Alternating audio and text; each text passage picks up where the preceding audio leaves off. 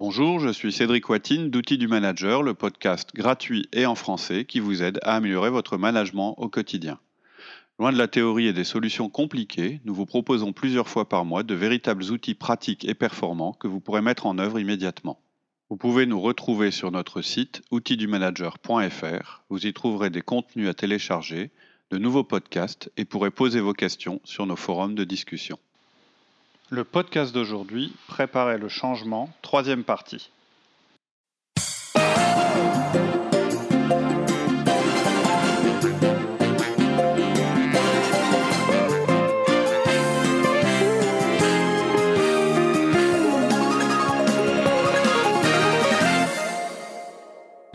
Bon bah donc là on les a motivés, pas, pas de souci, on les a touchés. Ouais. Par contre ensuite tu parles aussi qu'il faut décrire le changement. Oui, alors ça, c'est peut-être la partie la plus simple en fait. Bizarrement, c'est pas pas ce qu'on aurait dit peut-être au début du podcast, mais en réalité, c'est la partie la plus simple. Vous allez leur dire ce qui va changer. Vous allez décrire la nouvelle façon de faire les choses. Vous leur expliquez comment ça va marcher. Vous avez vous allez expliquer le pourquoi. Pas forcément le comment, mais au moins le pourquoi. Euh, faut que vous soyez à ce moment-là prêt à répondre aux questions, mais faut aussi que vous soyez prêt à dire, bah là, je sais pas. Je te remercie de me poser cette question. Question. Elle remet pas en cause la nécessité de changer, mais tu vois, ce truc-là, j'y avais pas pensé. C'est un point intéressant. Alors, euh, ça fait partie du processus. Il y a des choses que vous savez pas, et c'est pas grave. Euh, des choses auxquelles vous n'avez pas pensé. Ça doit pas vous déstabiliser. Il faut que vous prévoyez de revenir avec des réponses, ou bien que vous les fassiez participer et préparer une réunion pour en parler avec Pour eux. discuter de ce sujet-là. quoi. C'est là que vous allez les inclure dans l'implémentation.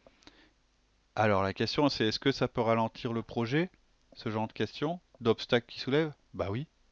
Mais en même temps, vaut mieux avoir soulevé l'obstacle avant de le rencontrer. Voilà, et c'est le prix à payer pour les implémenter, pour les inclure dans le projet, Tout pour à fait. les faire adhérer au projet. quoi. Tout à fait. Et en plus, vous allez vous sentir moins seul parce que là, Tout vous allez fait. avoir l'équipe avec vous Mm. pour résoudre euh, ces différents problèmes. quoi. Moi, je préfère avoir en face de moi quelqu'un qui me dit mais ça marchera pas parce que parce que parce que qu'avoir quelqu'un qui dit rien. Alors du coup, je sais pas bien s'il est d'accord, Si pas d'accord. Et une fois le changement, euh, au, au moment où comment- on commence à le mettre en place, euh, commencer à avoir des difficultés avec cette personne parce qu'elle me soulève les points qu'elle n'a pas soulevés au début. Qu'elle avait pas Donc, soulevé. Donc, Vraiment, les, les critiques et, les- et surtout les craintes, elles sont bienvenues à ce moment-là. Quand vous allez décrire ce qui va changer, les gens, normalement, mais pas tous, on va voir pourquoi après, vont vous dire euh, ce qui va pas marcher. D'accord. Ensuite, on parlait. Et ça doit pas, pardon, ça doit pas vous déstabiliser. Ouais, non, Ça doit pas. Ça... En fait, souvent, les gens vous disent peut-être ça en espérant que vous allez, faire revenir en arrière, faire marche arrière. Non, mais c'est pas, vous, vous devez pas le prendre comme ça. Au contraire, c'est une c'est une opportunité opportunité de construire le de projet avec eux. avec eux. Voilà. Voilà, faut le transformer en, en opportunité. Tout à fait. Ensuite, tu parlais euh, donc de décrire la mise en place de la nouvelle idée. C'est là que vous allez décrire comment le changement va se mettre en place. Donc, un, vous avez motivé les gens, on en a parlé tout à l'heure de manière un peu plus euh, émotionnelle que rationnelle. Deux, vous décrivez le changement, vous répondez aux objections, etc. Et trois, vous décrivez la mise en place de la nouvelle idée. Est-ce qu'il va y avoir des formations, des changements de personnel, des réorganisations, des budgets? Vous avez parlé des étapes, des indicateurs que vous allez mettre en place, des réunions intermédiaires, parce qu'il ne vous suffit pas de vendre l'idée et ensuite de parler du résultat, vous devez leur indiquer comment on va en arriver là. C'est hyper important qu'ils visualisent comme vous tout le processus de changement. Alors voilà, je ne vais pas rentrer plus en détail euh, que ça à ce stade parce qu'il faudrait de nombreux podcasts. Podcast. Euh, c'est un vaste sujet. Ici, on vous décrit une méthode, un process. Je pense que la plupart, vous allez trouver la structure à mettre en place et vous allez savoir ajouter les éléments. Et pour les autres, on, va pré- on a prévu de façon de continuer à parler du changement et de la manière de la mettre en place dans, dans une entreprise. Mais ce qu'il faut retenir ici à ce stade, c'est que faut pas vous arrêter simplement au résultat que vous attendez. Il faut aussi que vous décriviez le process. Ça aide les gens à se projeter en fait dedans. Et puis ça vous donne une, euh, un horizon, euh, je dirais, de temps qui est commun avec eux. D'accord. Après, il y avait quand même la dernière partie où tu parlais euh, d'assurer un suivi auprès de chaque membre de l'équipe. Ça, Donc, c'est la troisième indi- semaine. ouais. individu- un suivi individuel. Ou la quatrième, si jamais Ouais, ça a l'étape d'avant a temps, pris tout du ça. temps. Donc ça, ça va prendre un peu de temps. Enfin, Mm. comment, comment ça se met en place, quoi? Alors, pourquoi on fait ça d'abord? Parce que tout le monde est différent. Moi, j'entends souvent des managers parler de leur équipe comme d'une entité. mais les meilleurs managers, ils vont parler plus volontiers des individus qui, qui composent leur équipe. En général, ils disent ouais, moi j'ai une super équipe, et assez vite, ils vous disent derrière. Il y a Jean-Pierre, il y a Bernard. Voilà, euh, ils savent qui est bon Brigitte, dans le. Sophie. Exactement, qui travaille bien avec qui, qui a de bonnes relations avec qui, qui a les bonnes idées, qui est un développeur, qui est bon en suivi, etc. Ouais.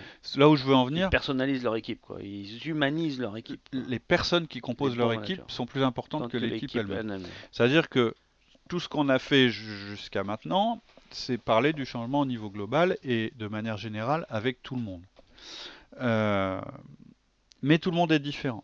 Certains de vos collaborateurs vont avoir d'excellentes idées, des bonnes suggestions, mais ils vont pas les partager en public. Euh, Il y en a qui auront zéro idée à la première réunion. Ils vont être terrorisés peut-être parce que vous avez dit, je sais pas, mais ils vont pas, ils vont pas parler. Les C, hein, les gens qui sont euh, donc en- Consciencieux. consciencieux, euh, vont avoir besoin de temps pour penser au calme à ce que vous, l'avez- avez dit. Ils vont pas soulever les objections tout de suite. Ils vont avoir besoin de réunir des paramètres et ça de manière pragmatique. Ça prend du temps, bien plus que les 30 minutes de votre présentation. Donc, la semaine qui va suivre votre présentation, vous allez voir chacun de vos collaborateurs individuellement. Vous allez repasser tous les sujets abordés pendant la réunion et vous allez, sur chacun de ces sujets, demander les avis, les idées et vous allez essayer d'obtenir un engagement de leur part à aider au changement. C'est-à-dire vous allez passer, c'est à ce moment-là que vous allez aussi passer une espèce de contrat moral avec eux, où vous allez dire, oui, oui, On tu peux va. soulever les objections que tu veux, on va être dans un processus où on met en place le changement, mais une fois qu'on sera d'accord et qu'on démarre le processus de changement, Là, on y va. tu feras pas marche arrière. Voilà, là, on y va. Tu feras pas la grève du Donc là, zèle. Donc là, il y a les 1 à 1 pour ça.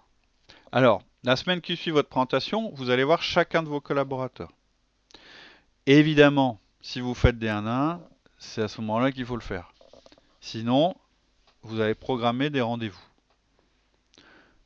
Bon, je pense que si vous êtes en train d'écouter ce podcast, c'est que vous avez quand même écouté les podcasts sur les 1 à 1 et que vous avez quand même déjà mis les 1 à 1 avec vos collaborateurs. Si vous les avez pas mis en main, euh, si vous les avez pas mis en place, Bah, il est temps il est de le urgent de les mettre en place. Bref, et donc vous pouvez annoncer à l'avance à vos collaborateurs, par exemple à la fin de la réunion générale de présentation, vous pouvez leur dire qu'au prochain 1 à 1, il y aura 15 minutes qui vont être consacrées spécialement pour discuter de ce changement-là. Alors, là encore, il faut vous attendre à des désaccords de la part de vos collaborateurs. Certains, ils vont même carrément venir avec une liste de tout ce qui ne va pas marcher.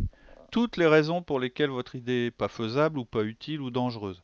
Tout ça emballé dans une opinion selon laquelle la manière dont on procède actuellement fonctionne, alors pourquoi on devrait changer ça? Moi je comprends pas, ça marche bien, j'ai toujours fait comme ça. Vous voyez ce genre de truc. Moi ce que j'ai personnellement le plus entendu dans ma carrière, c'est que proposer quelque chose de différent et de nouveau, c'était une, forme de critique de ce qui se faisait actuellement et que donc c'était vexant parce qu'indirectement ça revenait à critiquer les personnes qui en étaient les acteurs ou les auteurs. Voilà. Tout ce qu'on a fait Alors- avant, c'était mauvais et tout ça. Ils Voilà, donc, comme donc ça, en quoi. fait, ils peuvent le prendre mal. Euh, donc en fait, en général, bah, faut dire oui, c'était une bonne idée à l'époque où ça a été fait, mais l'environnement a évolué, etc., etc. Bref, moi au début, ça m'a un peu révolté parce que c'était pas du tout mon intention de vexer les gens, euh, ni mon état d'esprit, mais c'était bien ce qu'ils ressentaient. Et en fait, pour eux, le changement, c'était synonyme de critique. C'était presque une punition. Ah ouais, on nous fait changer pour nous punir parce que on fait mal les choses, On etc., mauvais, etc. voilà. Bon. Moi, ça- voilà, c'était pas l'impression que j'avais, c'était, j'avais pas du tout eu l'impression de, voilà, de, de critiquer ce que faisaient les gens. J'avais surtout l'impression d'avoir une idée assez précise de ce qu'il fallait faire pour que ça fonctionne mieux. Mieux. Euh, D'ailleurs, ils n'ont pas forcément conscience qu'il faille mieux fonctionner, puisque ça fonctionne bien. Pourquoi on essaierait de fonctionner encore, Encore mieux? mieux. mais bref, ce qui était important, euh, c'était que ça venait d'eux et que c'était leur ressenti. Il faut partir de ce que eux disent, pas de ce que vous, vous voulez. Il faut jamais perdre de vue votre objectif, mais il faut prendre en compte euh, les opinions des gens et surtout euh, la manière dont ils comprennent ce que vous leur dites. Donc ce qui est important à ce stade, c'est de vous dire que vous êtes encore que à la- dans la semaine 3 de votre plan de 4, Quatre semaines. 5 ou 6 semaines. C'est surtout pas le moment de vous écrouler sous la pression. Quelquefois, Ouais. ça peut être un peu dur. hein, euh, C'est la semaine où- la plus dure, quoi, peut-être. c'est la phase la plus dure. Prenez du temps, investissez pour parler du changement que vous voulez mettre en place, du déroulement de ce changement. Souvent le déroulement, le déploiement, c'est pas assez évoqué parce qu'on focalise sur l'idée elle-même et la raison pour laquelle ça va pas marcher. Vous devez faire en sorte que votre temps soit pas complètement mangé par le négatif. C'est primordial que vous puissiez détailler le temps qu'on va mettre à changer et ce que vous attendez exactement de chacun des collaborateurs. C'est-à-dire qu'en fait, c'est pas que vous allez détourner l'attention de vos collaborateurs par rapport au changement, c'est que vous allez les impliquer dans le processus qui mène au changement. Il faut les emmener avec vous. Mais quelquefois, ça peut bloquer. D'accord, donc ça, on a un outil pour ça. Ouais. Qui marche assez bien. Ouais. Pour euh, aller chercher l'adhésion de tout le monde. Mmh, mmh, mmh. Ou tout au moins faire parler les gens qui voulaient pas parler. C'est l'anti-brainstorming. Exactement. On vous en a déjà parlé. C'est un peu le bonus du podcast. Ceux qui n'auront pas écouté jusqu'au bout, bah, ils l'entendront pas, tant pis pour eux. Euh, on vous en a déjà parlé. C'est l'outil qui va vous permettre de désamorcer le négatif. Si vous sentez que vos collaborateurs sont trop obsédés par le négatif, et il y a des profils qui le sont. Naturellement. Et c'est pas. Enfin, c'est comme ça. C'est comme ça, c'est pas mauvais, mais voilà. Ils ont besoin, c'est leur façon de s'exprimer. Voilà. Ils ont en besoin général, ils s'expriment par la négative. Certains profils s'expriment par la négative. Mais c'est pas mauvais non plus, parce qu'on cherche aussi la négative pour se valider, donc c'est bien. Tout à fait. il vaut mieux que ça sorte. Ça vous sert à valider le projet. Donc vous allez organiser carrément une session où vous allez demander aux gens de vous dire toutes les raisons pour lesquelles ça va pas marcher et toutes les conséquences de chacune de ces raisons. Ça permet de matérialiser les barrières, les angoisses, le négatif. De vider son sac, ouais. Qu'est-ce qu'il faudrait faire pour pas que ça marche? Voilà, c'est ça. ils vont dire, mais t'es fou Ouais, si, ouais. Si, si, moi je voudrais savoir pourquoi ça va planter. Voilà.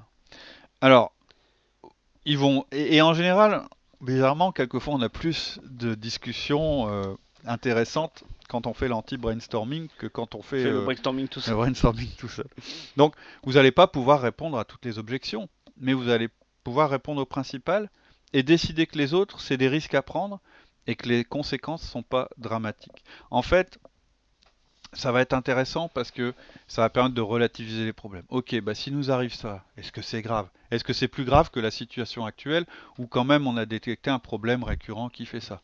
En fait, vous allez voir qu'il y a des gens qui vont être très très forts pour vous trouver the cas où ça va pas marcher.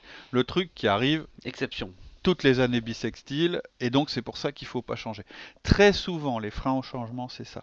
Les plus grands réticents au changement, c'est des gens qui vont toujours... En général, c'est des gens plutôt intelligents, mais qui vont, je dirais, utiliser leur intelligence pour trouver le cas où votre truc va pas marcher. Vous, vous faites un truc qui va marcher à 99,9%, mais eux, ils vont aller vous chercher le 0,1% où ça va planter. Et c'est intéressant qu'ils le dévoilent et qu'ils le mettent au tableau, parce que ça va permettre de le relativiser ou de le traiter. Donc, et donc en même temps, certainement de les rassurer aussi. Tout à fait, tout à fait. C'est plutôt rassurant l'anti-brainstorming. On brasse du négatif, bizarrement, mais au moins on l'a sorti le négatif. On sait pourquoi on a peur, on sait pourquoi on n'est pas d'accord. Finalement, donc, après ces réunions et ces rencontres individuelles, il est possible que vous ayez envie de changer vos plans. C'est possible aussi, mais je pense peu probable, que vous ayez à complètement revoir votre idée de départ.